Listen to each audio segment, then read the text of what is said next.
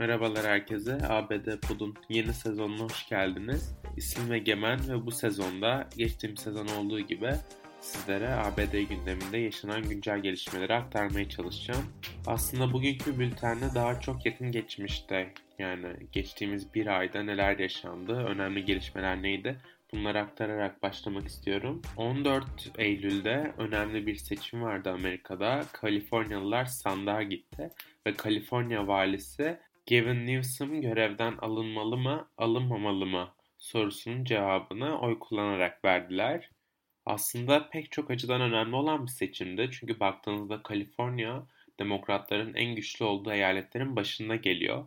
Yani aslında popülasyonun büyük bir çoğunluğu demokrat ve her valilik seçiminde genelde rahat kazanıyorlar Kaliforniya'yı demokratlar. Aynı şekilde başkanlık seçimlerinde de ezici bir üstünlüğü oluyor demokrat adayların. En son 2003 ve 2011 yılları arasında bir cumhuriyetçi isim olan ve aynı zamanda oldukça ünlü bir oyuncu olan Arnold Schwarzenegger valilik görevini yürütmüştü Cumhuriyetçi Parti adına. Ondan sonrasında gelen isimlerin hepsi Demokrat Parti'dendi. Kaliforniya valilik koltuğuna. Dolayısıyla bu seçim sonucunda Gavin Newsom'ın görevden alınması Demokratlar adına hiç de iyi olmazdı. Çünkü 2022'de bir ara seçim var. 2024'te başkanlık seçimleri var. Zaten Joe Biden'ın görev onayı düşüşte. Baktığınızda şu an demokratların en az ihtiyacı olduğu şey en güvenli eyaletlerinden birinden darbe almaktı. Ülke genelinde demokratlar Gavin Newsom'un göreve devam etmesi yönünde mitingler düzenledi, desteklerini açıkladılar. Hatta Joe Biden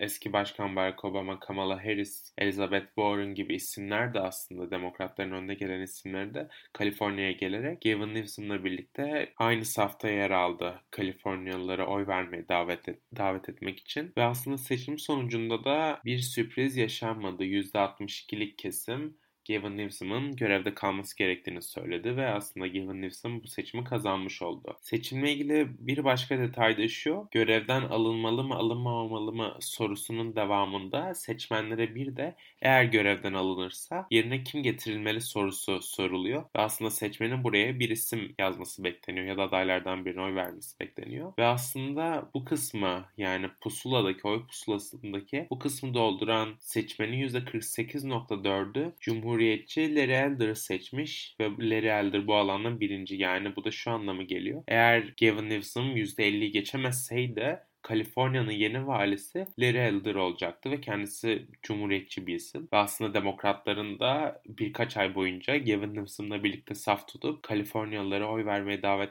etmesinin temel sebebi de buydu. Yani eğer Gavin Newsom bu seçimi kaybedecek olsaydı kendisinin yerine bir anda cumhuriyetçi bir isim gelecekti. Peki bu neden kötü bir şey? Şu yüzden kötü bir şey. Şu an senatodaki Kaliforniya senatörlerine baktığımızda bunlardan bir tanesi 88 yaşında. Dianne Feinstein kendisi ve kendisinin olası bir vefat durumunda ya da sağlık sıkıntısı durumunda Kaliforniya valisi kendisinin yerine bir senatör atama yetkisine sahip. Dolayısıyla bu günümüzde çok önemli bir yetki. Çünkü senatoda 50-50 bir dağılım var senatörlük koltuklarında ve cumhuriyetçi bir sena cumhuriyetçi bir Kaliforniya valisinin cumhuriyetçi bir Kaliforniya senatörü ataması demek. Demokratların senatoda azınlık konumuna düşecekleri anlamına geliyor. ABD'de tartışılmaya devam eden bir başka gelişme ise Cumhuriyetçi Texas valisinin imzaladığı kürtaj yasası. Bu yasaya göre 6. haftadan itibaren kadınlar kürtaja başvuramıyor. Ve aslında baktığınızda Teksas'ta yaşayan kadınların yani kürtaja başvuran kadınların %85-90'a yakını zaten 6. haftadan sonra bu yola başvuruyorlar. Dolayısıyla 6. haftadan sonra bir yasak getirmek demek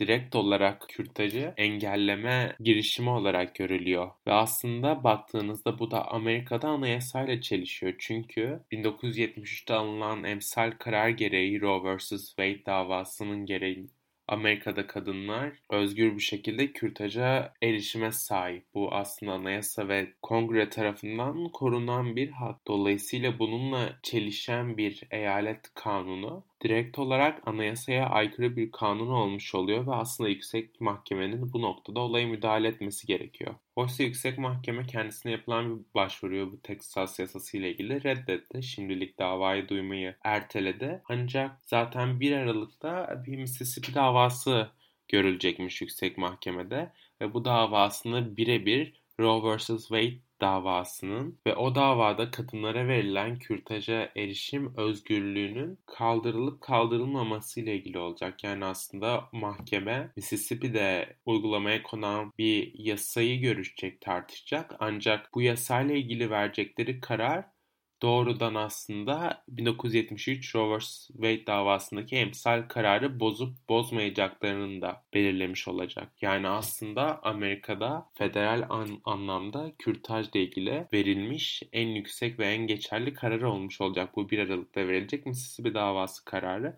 Dolayısıyla herkesin gözü kulağı o davaya çevrilmiş durumda. Ve bu sırada aslında 2 Ekim'de bir kürtaj yürüyüşü düzenlendi. Kadınlar, ünlü aktörler, sporcular, siyasilerin katılımıyla birlikte 2 Ekim'de Washington'da yürüdüler. Bu sırada Biden hükümeti de, Biden hükümetin Adalet Bakanlığı da aslında Texas eyaletine bir dava açtı. Bu yürürlüğe konulan yasayla ilgili ve aslında kürtaj konusu cumhuriyetçileri ve demokratları ve genel olarak Amerika'yı hala birbirine düşüren bir gündem olmaya devam ediyor. Anketlere baktığımızda ülkenin %52'si kürtajın tamamen yasal olmasını isterken %38'lik kesim kürtajın yasal olmaması gerektiğini savunuyor. Bu haftalık bültenimizin sonuna geldik. Dinlediğiniz için teşekkürler. Önümüzdeki hafta görüşmek üzere.